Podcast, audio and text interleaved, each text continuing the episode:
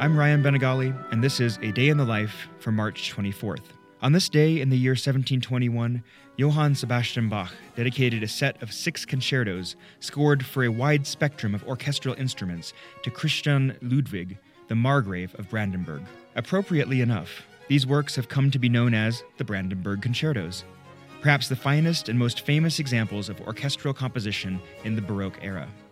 In his dedication, Bach begged the Margrave to most humbly not judge their imperfection with the rigor of that discriminating and sensitive taste which everyone knows him to have for musical works.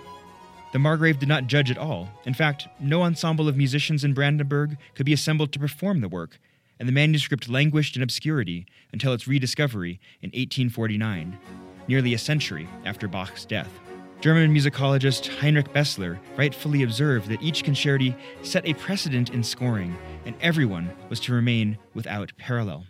The third movement of the second concerto was deemed so exceptional that in 1977 it was placed on the so called Voyager Golden Record that was launched into outer space aboard the Voyager probes.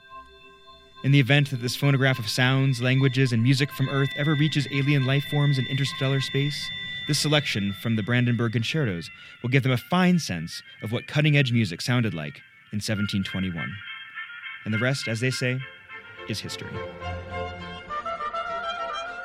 A Day in the Life is a production of Critical Karaoke, a show about music and the ideas it inspires. You can find us on the web at criticalkaraoke.org, brought to you by Colorado College exploring innovation in the humanities and partnering with entrepreneurs across the Pikes Peak region. You can find out more about the Innovation Institute and this year's Big Idea competition at coloradocollege.edu.